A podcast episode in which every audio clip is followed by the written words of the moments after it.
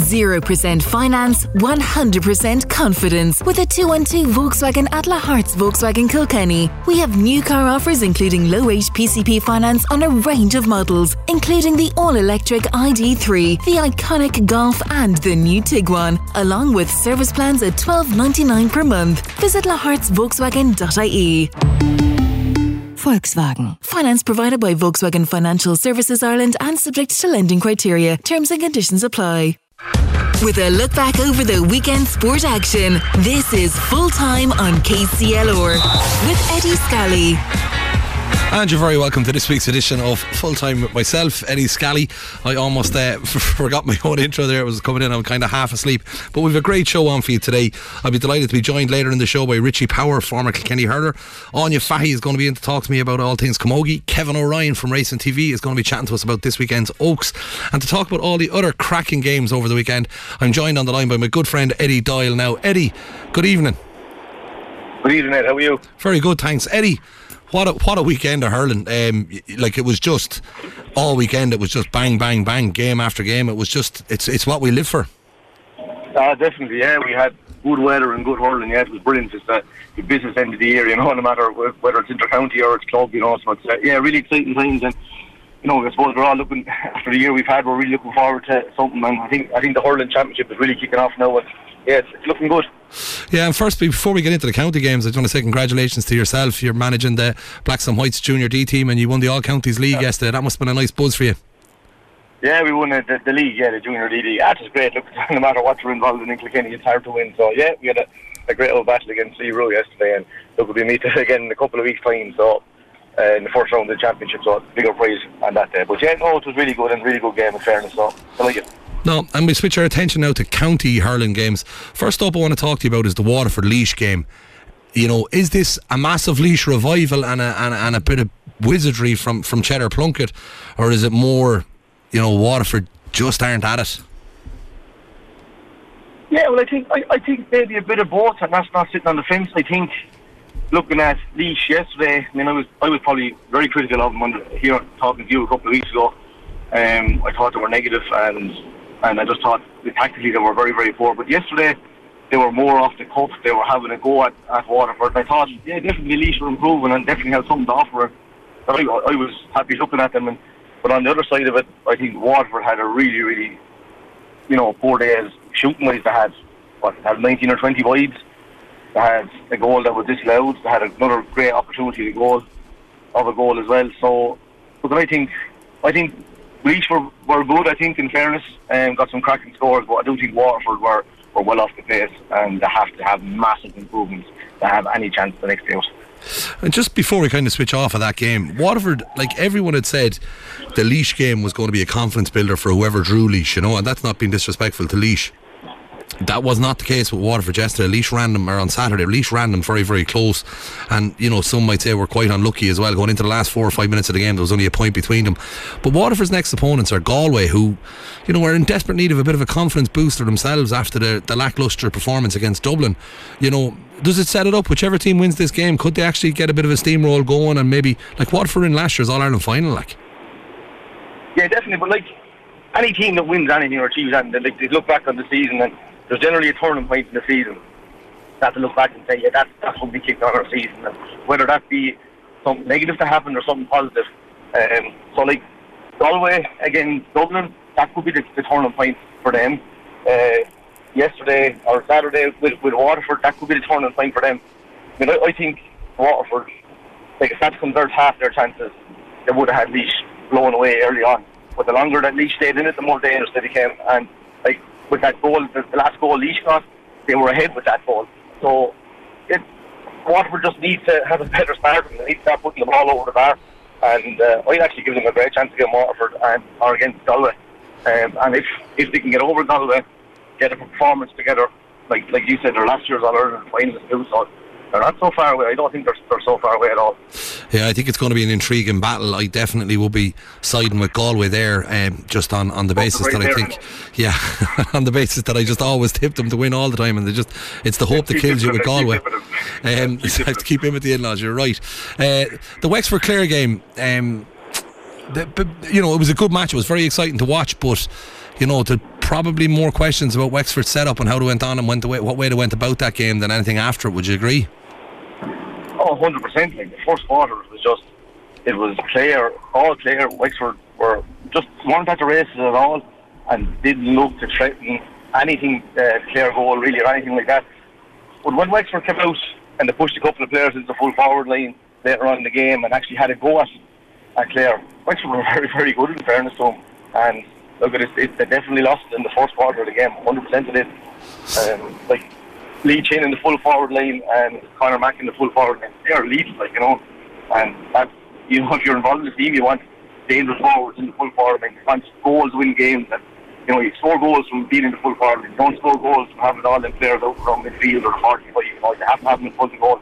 And when they went in there, they looked dangerous. Um, why would you think that Davy Fitzgerald set up that way um, with the Wexford? Like when you looked at the team selection, and very early in the game, you could see Chinner was going to be out around the half forward, and you could see Conor Mack was out around wing forward. O'Connor seemed to be well out the field. Like, was he setting up to make them very hard to beat, and then trying to finish them off in the last quarter, or, or was there something more to it? Could you could you make it? You know, to be fair here.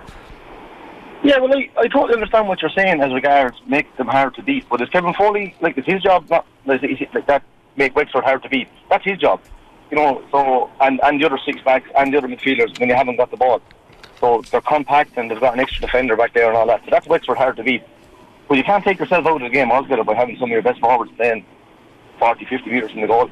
I mean, you have to back your own team too. I think personally, anyway, you can't you can't always be worrying about the other team, the opposition, and who you're playing and you know, that goes, that's teams or, or the other players. Obviously, you give massive respect and you respect especially at that level where you have people who can change games really, really quick. But you have to back your own team too, and you have to, you know, back your own players. And, and like Kevin Foley playing where he plays gives Wexford really, really good defensive system, and he's very, very good at it. Fairness, and he's playing there what probably four years now. Sean Murphy was the first sweeper that Wexford had, and after that, the first year then was Kevin Foley. So he's a very, very experienced man back there. He does make Wexford hard to beat uh, along with the other defenders as well. But definitely, you have you have to back your own team too. You have to have a go. And like you said, it was nearly like that. Davy was saying, look, we won't we won't be beaten in the first quarter. Well, the actual reality is they were beaten in the first quarter, and, and that's it. That's black and white. And that sets Clare up now for a, a, a, next round tie with Cork, which again, in fairness to Brian Lohan, he seems to be very positive in his tactics with Clare. He goes out and goes after games. Cork equally like to mix it up. They go short, they go long. You know, they've they've tried it. That'll be a cracking game. There, there, won't be much between these I two. Yeah, I think that will be a cracker, and I think it's 50-50. I think it'll be a really, really good game. Two very fast kind of mobile teams. I think that potentially could be the game of the year so far. Yeah, it'd be interesting to, to look back on that one next week. But speaking of games of the year so far, there's no question which game is going to be the game of the year yeah. so far, and that was yesterday's Munster final between Limerick and Tip. It was an OD to Munster finals of, of years gone by. It was two teams down in tools and just going straight at it for, for, for 70 odd minutes of hurling. Uh, what did you make of it?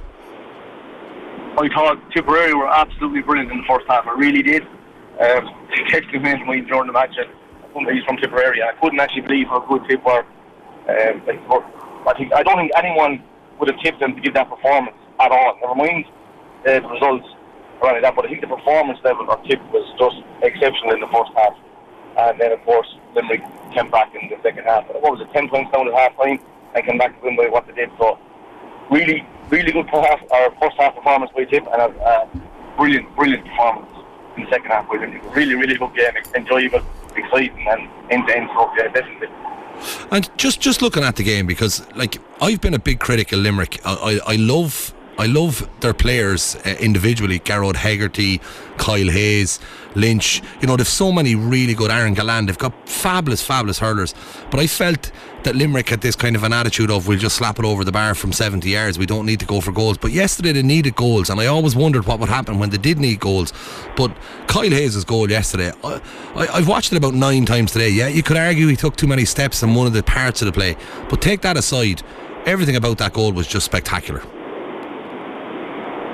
Yeah, definitely, and uh, not to take away from Hayes, yeah, 100%. I think it was, it was brilliant. It was just power, pace, it, athleticism, it was everything, you know. When he got down to the 14 yard line, it was the finish as well, it was brilliant.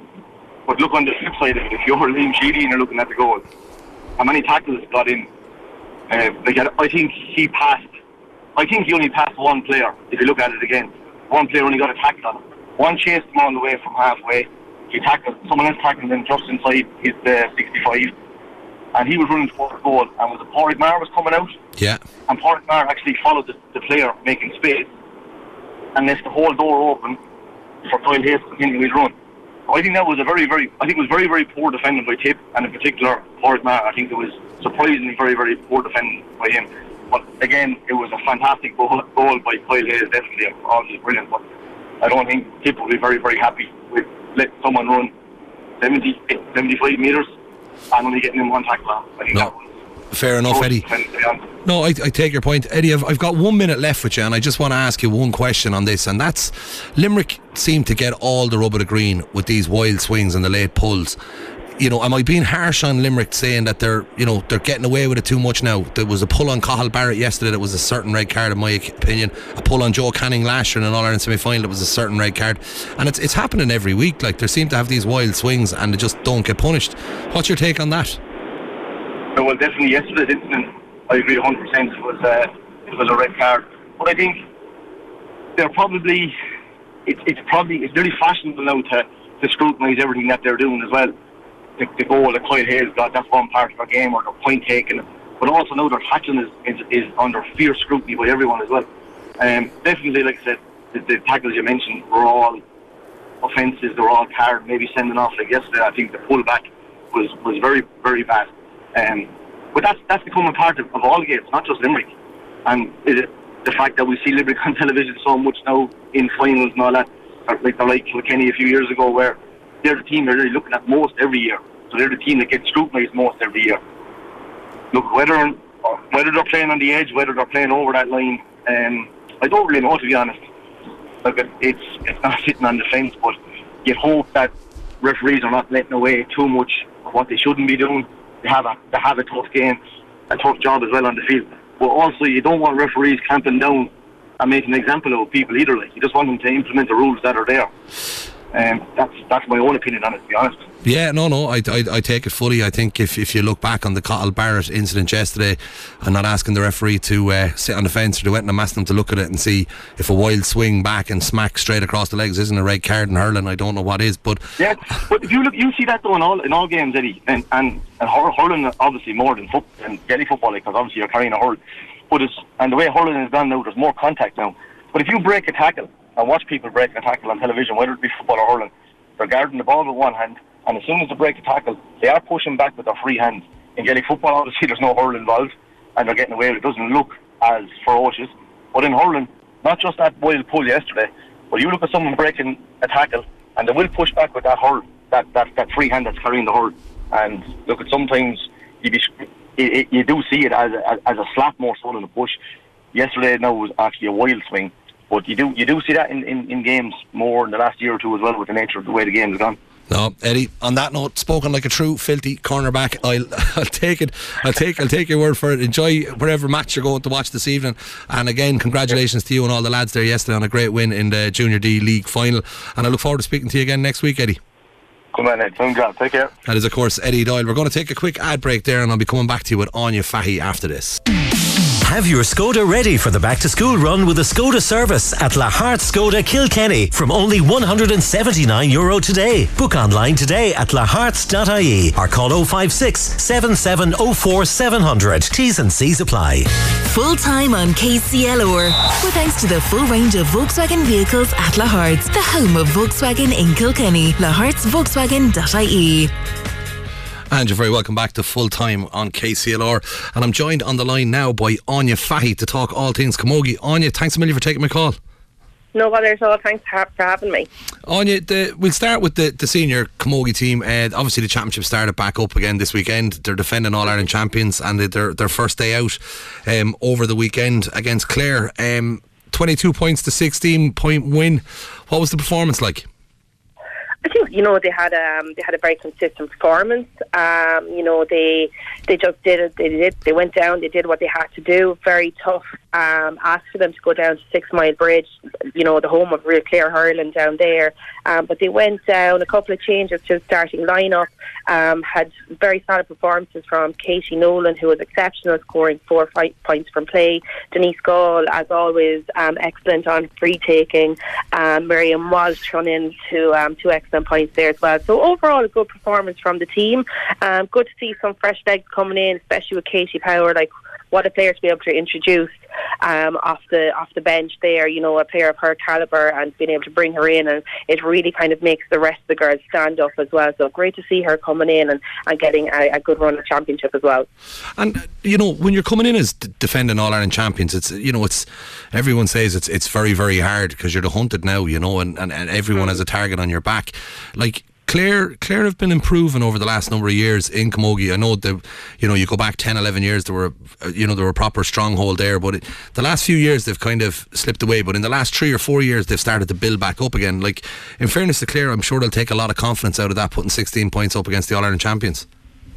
Yeah, they certainly will. Like I think they can be very proud of the performance that they put in, and you know they'll probably they'll probably have learned an awful lot from that particular match against Kilkenny.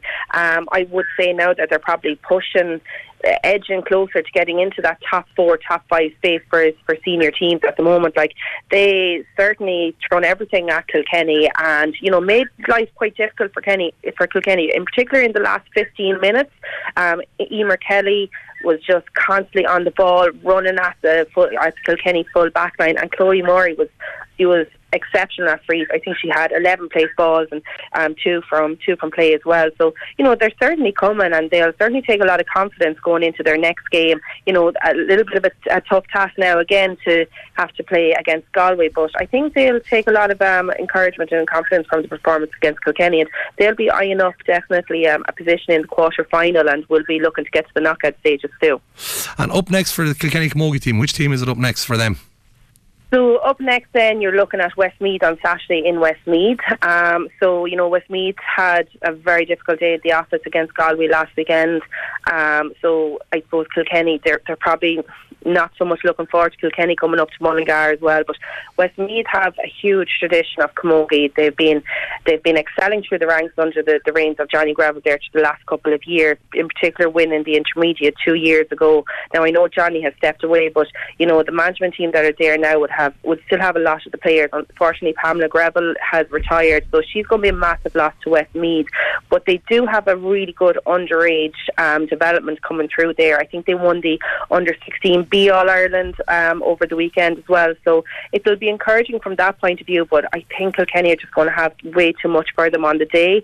Um, and, you know, Kilkenny will probably be looking to that match as their last real run out before they, they play Galway, which I'd say would probably be a top the table clash. And would that be the type of game where you'd expect Brian to maybe blood some of one of the some of the younger girls? I know he's been doing that consistently over the, the last number of months. He's been throwing in players because I see the team sheets and I'm kind of looking down and I'm trying to work out who's that girl or what club she's from. You know, where I wouldn't be the household names as such, but I'm. Is it a game where you could see Brian maybe trying out a couple of the squad players to get them in there and get them game time on the pitch? Um, I think he might have one or two changes. I don't think he'll go to anything too drastically. I think the one thing about this Kilkenny team and the management team as well, they don't really take any team for granted. And even though, like all of us, would be certainly expecting a huge win for Kilkenny on Saturday, the lads will kind of keep the girls very much grounded and make them realise that it doesn't matter who they're going out against; they'll have to respect every opponent it, on the other side, like he is trying to probably nail down the starting 15 for the knockout stages of the championship as well. And he's going to want to have girls working together, um, being constantly on the field. So it's kind of a catch 22 really for him because the year is so congested. Do you like throw in a couple of new girls, see what they're made of, or do you kind of start solidifying your starting 15 that you're potentially going to have, hopefully for an All Ireland semi final or, or if not the All Ireland quarter final? It's hard to kind of grasp what to do. But um, I'm sure the lads, I'm sure that this is something that they've been thinking about over the last couple of weeks and will nail it down on the day. The other Kilkenny team that was out at the weekend was, of course, the under 16s who were playing in the A All Ireland final against Cork, beaten on a scoreline of two goals and 10 points to two goals and 12 points. But the, the two teams, they put up a cracking game here yesterday. Yeah, absolutely brilliant. And your heart will go out to the under 16s. You know, I think that they've just been so consistent throughout the year and they've been really battling so well. And Seamus and his management team have done so well with them. And I suppose it's heartbreaking because when they're so young, they, they think that this is the be all and end all of it. But I think Kilkenny Camogie is in such a really good in such a really good space, and particular with this team, like these group of girls, were they're going to be playing in plenty of All Ireland in years to come. You know, they're going to move on to the minor ranks next year, and then in a couple of years' time, like a lot of those girls are going to become household names um, through the senior team. Like you know, you have to remember a lot of our girls, a lot of the senior girls, and even the intermediate girls, they lost under 16 and minor All Ireland, uh, just just like the girls did at the weekend. And now look at them; they're you know they're household names in the country. Like Davina Tobin, for example, and anybody can correct me if I'm wrong on this. I don't think Davina has an under 16 or a minor All Ireland. And now she's one of the most prolific defenders in the country and a household name at this stage. An All Star winner last year, uh, two All Ireland win, two All Ireland medals in her back pocket. So, you know, what I would say to these girls, yep, the weekend was very hard to take. A two point loss, uh, the conditions, you know, the heat, would, it would just drain anybody. But they can be very, very proud of themselves and very, very proud of their performance. And they did everybody in Kilkenny very, very proud. Yeah, I spoke to, uh, well, I didn't actually speak to him. I was on the, the preview show for the Leinster final, and Ronnie was talking to Brendan Hennessy. And in fairness to, to Adrian Ronan there, he, he's part of the backroom team with the under 16s. And his daughter, of course, yeah. uh, Lauren, is playing in corner forward. She had a cracking game yesterday as well, in fairness as well. But, mm. but Ronnie had said, and he was at pains to point it out, like Cork were overwhelming favourites coming into this game. They'd beaten every team they'd played by double digits. Um, you know, so it's I know it's a hard thing to say and it's a hard thing to take for the for the girls, but they can take some serious solace in the fact that there was only a score between the two teams at the end of that match, especially with Cork being so dominant at that age group this year. Yeah, absolutely. And you know what? Kilkenny kind of went into that. I would imagine Kilkenny went in. I'm sure Seamus and Adrian and um, all the lads that are involved in probably had the mindset into the girls like, you know, we don't care what Cork are doing in the previous games. You're Kilkenny. You're well capable of doing this, and kind of put like a maybe a no fear mentality into this group of girls. Like they weren't going to go out and just turn up on the day for Cork to just be handed a trophy. They went out. They thrown absolutely everything at them. They were drained coming off the field. Um, so yeah, like you know, Cork may have been overwhelming favourites, but Kilkenny certainly didn't make it um, easy for them at all. And before I let you go on you there as well, uh, just just on the actual senior camogie games over the weekend, there was no real big shocks. I suppose the one that stood out to me anyway, and I was delighted to see it, uh, was Wexford beating Limerick. I'd say that probably sent ripples through uh, the Camogie Association. I don't think too many people were expecting that. No, I definitely not. Like, and I think you know, um, from us kind of seeing what Limerick had produced in the in the um, league in the league against ourselves, like you know, ran Kilkenny very very close, um, and then for Wexford to turn around and beat them by I think it was a two two or two or three points. Two points, end. yeah. So yeah, you know that was a big that was a big one there for Wexford. You know, Wexford are only after coming up from Division Two, so you have to bear that in mind as well. That they've been pay- playing against more or less all intermediate teams, bar maybe one or two. Um, you know, and then to step up to the mark first day out, back into the senior ranks, and you know to put up a performance like that against Limerick, who would have had, you know, a very good league run and people would have kind of fancied them to make the knockout stage as well. So excellent work to the lads down in Wexford and, you know, it definitely was a, definitely was a cracker um, of a game, I'm sure. But I also think down very, very unlucky against Waterford their first year up senior and to just get pipped at the post, Beth, Beth Carton converting a free at the last pocket ball um, to um, make sure that Waterford got the win there. So Down will be um, Down will be a little bit disappointed with that performance in their side of the group as well. Yeah, it's just looking. I think with the third group this year in the in the in the Camogie, I think it's set up for a couple of shocks this year. I could, I that's you know, like you see teams like Down that you know they're going to be very hard to break down. They're going to work very hard. Teams like Waterford players like Beth Carton, and then obviously Wexford. I seen the team sheet yesterday. Katrina Parrock come on as a sub. Everybody remember Katrina from her days, you know, when they were winning All Ireland. She came on as a sub yesterday and scored a goal with the first touch of the ball in with about five mm. minutes to go. You know, so I think we're in for a very exciting year this year in the Camogie. And if Kilkenny are going to do back to back, they're going to have to really, really go out and earn it. Yeah, they certainly are, and I think, like you know, I think the girls themselves would have probably learned a lot from you know 2000 and after winning the All Ireland in 2016, in 2017, you know, they kind of went in. I suppose there was probably a lot of pressure on their shoulders, and they probably didn't um, cope too well with it. Um, But I think now this year they know that they're going in as All Ireland champions. They know that they're going in heavily favourites but I don't think it's going to get to them probably as much as it did back then. I think they've matured so much as a panel. There's so much fresh blood in there, and you know the like you know with Brian, with Pat O'Neill, with Tommy Shefflin, with Ray, with all the lads that are involved with them. I think they're really going to keep the girls grounded and make sure that their main fo- main focus is literally just going to be on winning an All Ireland, not retaining an All Ireland more so than anything this year. Agree with you hundred percent, Anya, and I hope to be having lots of chats with you on Monday evenings as we as we carry through a whole whole championship campaign and hopefully to Croke Park for the, the girls to go and win this year's All Ireland Championship on you. Hopefully. Thanks very much. Thank That's brilliant. Thanks a million, Anya. That is, of course, Anya Fahy talking all things Camogie to me there. We're going to take a quick ad break there and I'll be back with Richie Power after this. Full time on KCLR. With thanks to the full range of Skoda vehicles at Laharts, the home of Skoda in Kilkenny. lahartzskoda.ie. And you're very welcome back to full time on KCLR. Of course, this weekend was the Leinster hurling final on Saturday night, and that was contested between Kilkenny and Dublin. And joining me on the line to have a quick chat about the game is, of course, former Kilkenny hurling star Richie Power. Richie, good evening. Eddie, how things you well? Very good, thanks. Very good. Richie, um, seeing you up in Croke Park, you, you, you obviously were very happy with the result. Yeah, of course, Eddie. You'd have to be happy with the result. Any any time you win a Leinster championship, it's it's, it's a good um, it's a good start to the year. So um, and I suppose the big thing from it is there, there's probably a lot of improvement as well going into an All Ireland semi final that, that the lads are probably aware of themselves. So, you know, all in all, very good result and plenty of improvement for a semi final.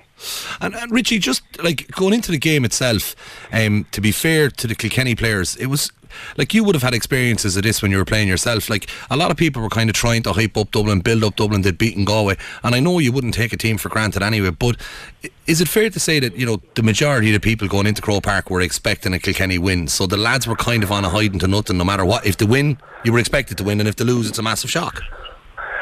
Yeah, I, I suppose you, you, you, summed it up well there, Eddie. You know, and I, I think after the, the semi-final results, I suppose Kilkenny were installed as, as, as favourites, you know, and, and overwhelming favourites. But you know, I think you know what you said there is correct. You know, if they win, they're expected to win, and if they lose, people will see it as as, a huge disappointment and, and a massive setback for Kilkenny. So, look, I think the players themselves you know, they, they they were probably cagey enough in the first half, and maybe that's the reason for it. You know, it was you know, kind of like two heavyweight boxers kind of sussing each other out really for the first 35 minutes and, and Kilkenny kind of up to the gear then. But um, yeah, look, definitely, I think they've done what they had to do. Um, they're Leinster champions for the second year in a row and you know, they're, they're focusing now on an Ireland semi final in three weeks' time.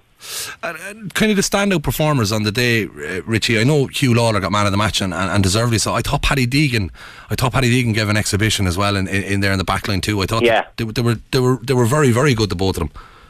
Yeah, no, look, they were brilliant. Um, and, you know, I suppose you're probably the two guys you mentioned there are probably I don't know are they you know better maybe on the half back line or more comfortable on the half back line or Paddy maybe around the middle of the field but I thought the two of them were absolutely brilliant um, and I think James Maher as well you know I, I think he kind of started he was under a bit of pressure with Danny Sutcliffe, um, you know, because we all know how good Danny Danny Sutcliffe can be, and you know, I think James really got to grips with him, you know, as the game went on, and he, he ended up with three points as well. So, you know, I think as as a as a back line, I think Kilkenny will be very very happy. Um, you know, and I, I think then maybe from midfield up, you know, there's probably a lot of players that, that know themselves there's a, a lot more in them and there's a lot more of improvement in them as well coming coming into a semi final. So, you know, from that from that reason, you know, you have to be happy being a Kilkenny supporter because, you know, there is huge amounts of improvement there and, you know, they have three weeks to do it now and get, get things right for a semi final and, and hopefully right the wrongs of last year.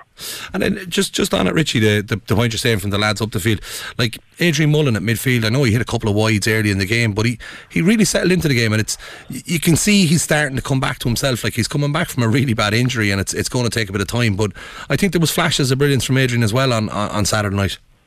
Oh no, absolutely, and and you know what? I think Adrian really kind of led led by example, being being captain. You know, like he's a very young captain, and you know I think there was one or two instances in the second half. I he he went across the field and and gave someone a pat on the back and just gave him a bit of encouragement as well, which was which was great to see because you know for a young guy it's it, sometimes it's hard to do that, but he really stepped up to the mark, and of course you can see the brilliance that's that's there for Adrian. You know, and like in fairness, he is coming back from a cruciate ligament injury. You know, sometimes it takes players two to three seasons to get back to their best, and you know we definitely saw flashes of, of Adrian's best. You know, on, on Sunday, and you know that game will have brought him on an awful an awful lot as well to get that 70 minutes under the belt. So, you know, and in fairness, you know, midfield new position for him as well in the second half, and I thought he played the role very very well. And the, the, the last question I want to just ask you about there is is the actual Kilkenny panel this year and, and the use of the Kilkenny panel. Like you know, I've seen it for a few years. There, we were kind of and I, I, don't want to say this in the wrong way, like, but we were kind of struggling in the sense that there was maybe one or two subs that come in. The impact wasn't the same as it had been of old. You know, go back ten year ago, there was subs coming in off the bench, and you knew, Jesus, these lads are going to make a difference. But the Kilkenny subs bench again this week, they contributed eight points coming off the bench, and it was the same against Wexford. I think it was even more. I think it was one ten or something off the bench. Like, there, there is a big squad of players in there. That Kilkenny squad is is, is motoring along nicely.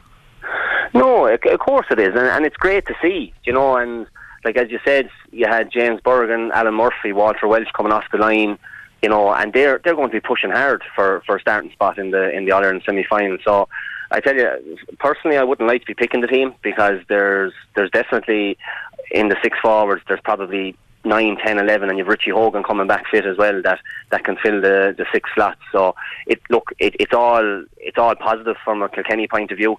Um, and I think the next three weeks are, are going to be really, really focused on, on a semi final and getting themselves right. And then obviously, you know, when they find out who they're going to be playing, it's to, to kind of do a bit of homework on how they set up and how they play for a semi final. And, you know, I think last year's defeat really, really hurts players and management. And I think they're really out to prove a point this year. And you know, after the weekend hurling, you know, who wouldn't like to see a Kilkenny Limerick All Ireland final?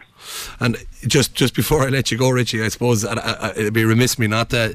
Did you find that second half performance from Limerick nearly frightening to watch? Um, yeah, it was. I suppose. Eddie, um, you know, the, the the the first eighteen minutes hurling was was as good as I've seen in a long time. Um, you know, and you have to give them great credit.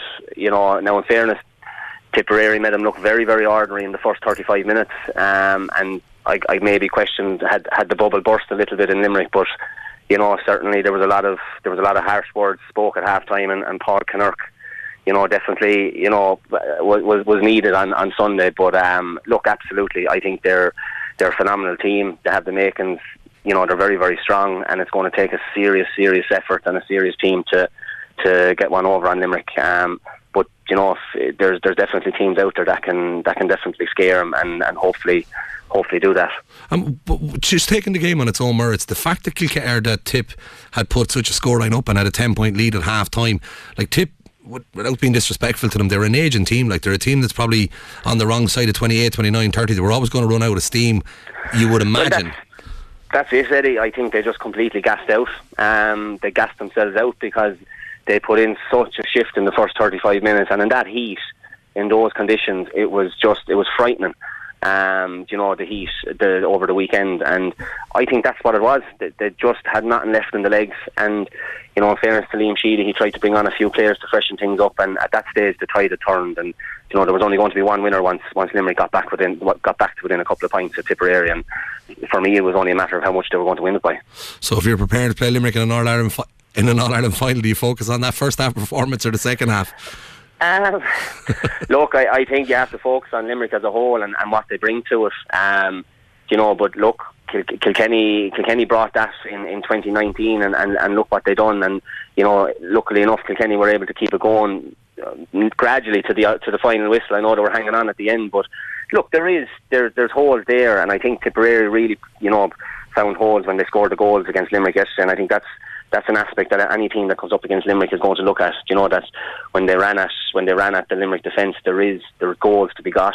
Um, so that's maybe one avenue that teams will look at. But uh, overall, you just have to bring a savage, savage intensity against Limerick because you know if they bring what they brought in the second half yesterday to a semi-final and a final, it's it's going to be very, very hard to see in bet. No, that's brilliant, Richie. Thanks a million for taking my call. We're in for a, a very exciting next five weeks, I think, are we? Absolutely, Eddie. Yeah, starting next weekend, you know, and really looking forward to it. I think there's going to be some some really really good games over the next couple of weekends, and uh, we'll look forward to three weeks' time and, and see who shows up against Kilkenny. Brilliant. You're a star. Thanks a million for taking the call, All right, Richie. No bother thought. That is, of course, Richie Power, former Kilkenny hurler there, chatting to us about the Kilkenny win at the weekend. And it was a, a, a brilliant win for Kilkenny. There's no taking away from it. I know all the plaudits are going to Limerick after winning their Munster title, but that's back to back Leinster titles for Kilkenny. Brian Cody's 17th as manager, which is just absolutely phenomenal when you say it out loud that this man has been standing on a sideline in Croke Park winning 17 Leinster titles. You know, you just have to tip your hat to, to Brian Cody. There's not enough words to describe his brilliance as a manager. We're going to switch our attention to horse racing after this break, and I'm going to be joined on the line by racing TV pundit Kevin O'Ryan. We're going to take a break there. Full time on KCLR. With thanks to the full range of Volkswagen commercial vehicles at Lahart's, the home of Volkswagen in Kilkenny. lahartsvolkswagen.ie. And you're very welcome back to full time on KCLR. We're into the final furlong of today's show, and I'm delighted to be joined on the line by racing TV pundit Kevin O'Ryan. Kevin, good evening. Very good evening, Eddie. Enjoying the weather? Absolutely loving it, Kevin. I've the aircon on here in full whack, and myself and Owen Carey are sitting adjacent to each other in bikinis here, just keeping cool. That's all we can do, Kev. No, Eddie, that would not be a nice you in a bikini. That's not nice now, talking about Owen like that. We know I'd look okay. uh, no, Kev, uh, all jokes aside, look, the, the weekend in uh, HQ in, in, in the Curragh, we had the, the Juddmonte Irish Oaks, and it was won very impressively again by Snowfall. Eight and a half lengths win. Is she the next enabler? What's going on here?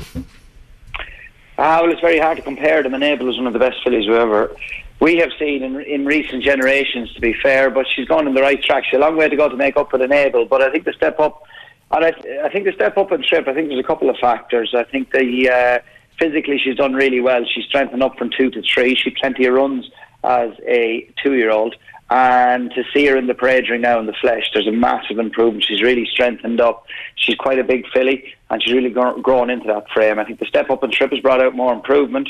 Uh, hence, obviously, she was a good winner of the Musidora over a mile and a quarter. And then she was a record breaking winner of the Epsom Oaks on bottomless ground. And uh, she ran out an eight and a half length winner the other day. She's beaten Divinely, who, of course, was the choice of Ryan Moore and Epsom as well. But she's a typical one of Aidan O'Brien's. And these fillies start improving. You just don't know when it's going to end, do you? Yeah, but this is like the one I found most intriguing about Snowfall is like as you say, in Epsom Snowfall won on bottomless ground, like it absolutely hosed up. I think the winning distance was something like 14 lengths or 16 lengths. It was an insane win. And the ground on Saturday was complete opposite. It was good to firm ground. So the horse is obviously completely ground versatile. It doesn't make any difference, does it? No, good horse will go on any ground without extremes. Now, okay, that was an extreme, but uh, in Epsom, but a good horse, Eddie, let it be flat or jumpers, proper horse will go on any type of ground. Uh, we've seen with Aidan down through the years, obviously. Uh, uh, oh, the filly, her name escapes me. A very good filly, Minding, of course. That uh, wasn't it, Minding? Yeah. That won the Champion Stakes last year. Just kept on improving at racing. Uh, Peeping Fawn, another one uh, that just kept on improving at racing as well. And Aidan has just got a knack with these horses. He's, that's why, obviously, he's one of the greatest trainers that we've ever seen. But watching her in the parade ring, I was working for Racing TV the other afternoon. She's a beautiful temperament. It was very warm, 28, 29 degrees. She walked around the parade ring like a like a child's pony. Never batted an eyelid, never turned a hair. Totally relaxed throughout the race as well, and just got a beautiful temperament. I'd imagine the next time we'll see her speaking to Aidan actually on Racing TV the other day. Uh, the uh, Yorkshire Oaks is the next target for her.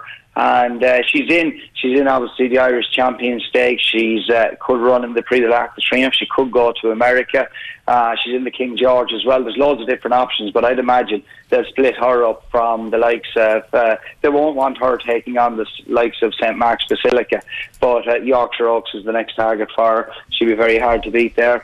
Who knows how more she's going to how much more she's going to improve? But look, to be fair, take out the winner in second. It probably wasn't, with the greatest respect, the strongest of renewals of uh, Juddmonte Irish Oaks. But all you can do is beat what, what's put in front of you. And uh, she's beaten them fair and square, eight and a half lengths. Very few fillies win an Oaks or a Classic. Uh, let it be fillies or calls by that distance. Yeah, no, definitely. And in fairness, it was it was extremely impressive on both both occasions, winning both oaks as well. Just just on the other races on the undercard on the day on Saturday, obviously with the ladies derby on as well. It was won by Elite Trooper Grey. Um, young Georgie Benson was over from England. Just got a lucky ride on that one. Yeah, great for Georgie Benson. She has worked for, I think she worked for Gordon Elliott for four years, and uh, she that was her fourth winner of her career. She is now based with uh, Alan and Lawney Hill down in the, the West Country in England uh, with, at the point-to-point yard. She was getting plenty of opportunities last year. Obviously, the point-to-point season in England, like Ireland, was cut short due to the pandemic. But she's been home for the last couple of months and she's been riding out in Cullentra. And I was standing actually where I was based, was right kind of close to the winning post the other day. And you want to hear the roars were going by the line. Uh, it was wonderful. Every jockey, let you be an amateur or whatever, a professional, an apprentice, whatever, you cannot beat riding the winner at the Curragh. Everybody wants to ride the winner at the Curragh. It's the home of the classics. It's HQ, as you said. And uh, the ladies' derby is quite a is quite a prestigious race, and every lady riding in it every year uh, wants to win it. And uh, it was wonderful for Georgie Benson. She works very hard, and uh, fair play to her. It's a, it's a day she'll never forget. And then switching our attention to yesterday's card, we had two Group Two races there. Obviously, the Minstrel Stakes went the way of Order of Order of Australia, but the the Kilboy Estate Stakes, uh, your good friend trainer Willie McCreery and jockey Billy Lee won it on Insinuendo. Yeah, she's a good filly. Uh, filly was always going to take a bit of time. Filly I know quite well. I broke her here for Willie and uh, owner Michael Deegan uh, as a yearling. Uh, beautiful filly, but she was always going to take a bit of time, of course, Eddie. She won her maiden first time out at uh, none other than Gowran Park. Yeah. And uh, that was towards the back end of the season. That was only her first start. This was only her fifth run of her career. She'd already won a Group 3 at Naas. Then she ran a career best race when finishing fourth in the Group 1 Pretty, pretty Polly. And only her fourth ever start. And she just improved at racing, this filly. I think there's a lot more to come from her. Uh, she looked like she was always going to reel in April showers. Uh, maybe just the ground was just tightening up a little bit quick for her. Now, the Curragh done a wonderful, wonderful job in very difficult conditions, but this filly is very effective on heavy ground. That's the quickest she's ever ran in. Uh, run on, and I just thought coming down the hill, she just wasn't letting herself down. But as soon as Billy Lee straightened up, he's aimed at Gavin Ryan, and next thing she's taken off, and she was always going to get there. She's still improving. Remember, that was only her fifth start. As soon as she's hit the front, she's pricked her ears. I just think there's so much more improvement to come from this filly. And uh, to be fair to her, it looks like the Group 1 Matron Stakes, which Willie McCreery already has trained the winner of, Fiesolana back a few years ago. That looks her main target. She's a very exciting filly. There's a lot more to come from her, and it wouldn't surprise me if she went on her travels as well. Maybe could end up in America later on in the season. But I would imagine she'd be kept in training next year. But a Group 2 winner, Group 3 winner now, she's a very, very valuable commodity. And also going back to Order of Australia, he was very impressive. Bounced out, made all in the minstrel. Never looked like he was going to get caught.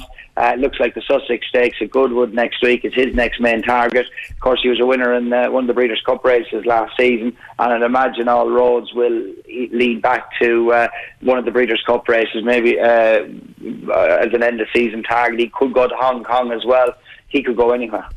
No, brilliant. Kevin, as always, it's a pleasure to talk to you. I look forward to seeing you on Saturday in Gowran Park, where we'll have a few customers on track again for the first time in nearly two years. So it should be a bit of fun. At least we'll be able to have some form of social contact with people. Ah, yeah, no idea. I'm looking forward to going to Gowran. I must say, uh, it's what you've done there. I know I'm a bit biased, obviously, working for you down in Gowran, but uh, what you've done there for the owners uh, who've been back racing, you put on a fantastic uh, show for them. And I must compliment Philip O'Brien last week in, in Killarney, Peter Rowan, Fairyhouse, uh, Leopardstown have done a wonderful job as well. There's a couple of other tracks now that need to up their game. They know who they are. But uh, yourselves, Eamon McAvoy and Naas has done a wonderful job as well. But uh, fair play to you. It's great to have people starting to come back. And the Curragh done a great job as well the other afternoon. But there's one or two tracks that need to up their game they don't. I'm not going to mention their names because they know who they are. And uh, but I must compliment the rest of you. You've done a wonderful job and uh, it'll be great to have Payne Public back in Gowran Park to uh, to uh, have some little bit of normality. But uh, if anybody can go racing, uh, go to Gowran on Saturday, and uh, we look forward to seeing you there. Eddie, is the weather going to be good? It's forecast going to be yeah. The forecast isn't too bad, so fingers crossed it'll hold up anyway. Get a little bit of shower Saturday morning, have the ground nice and safe for all the jockeys and riders. Kevin, thanks a million as always for taking the call. Great stuff. Many thanks, Ed. Anytime. Cheers. That is, of course, Kevin O'Ryan from Racing TV. That's where I'm going to have to wrap up for today's show. Owen is absolutely swinging arms here now. I'm afraid I'm going to get a smack off him. But just before I do let you all go, I just want to say thanks to today's contributors to today's show. Obviously, Owen driving there for us today. Eddie Doyle, who spoke all hurling with me earlier in the show. Anya Fahy, who was speaking all things Camogie. Richie Power, who spoke to us about the Kilkenny game. And, of course, Kevin O'Ryan of Racing TV. Just on another note, I want to wish all the best to Jim Freeman there. He's, of course, one of the main guys of the Kilkenny supporters Club. Jim is going through a little bit of a tough time at the moment, and I just want to, from all of us here in KCLR and from all your friends, we're, we're all rooting for you, Jim, and we hope everything works out for you over the next couple of weeks. So that's it for full time this week, and I look forward to speaking to you all again next Monday night. Stay safe. At Lahart Skoda Kilkenny, we have 0% PCP finance on a range of models of new Skodas for 212. Yes, that's 0% for a limited time only. With service plans from 12.99 per month, now is the time to order your new 212 Skoda at Lahart's. Visit laharts.ie or call 056 7704 700 to find out more about our great offers. Finance provided by Skoda Financial Services Ireland and subject to lending criteria. Terms and conditions apply.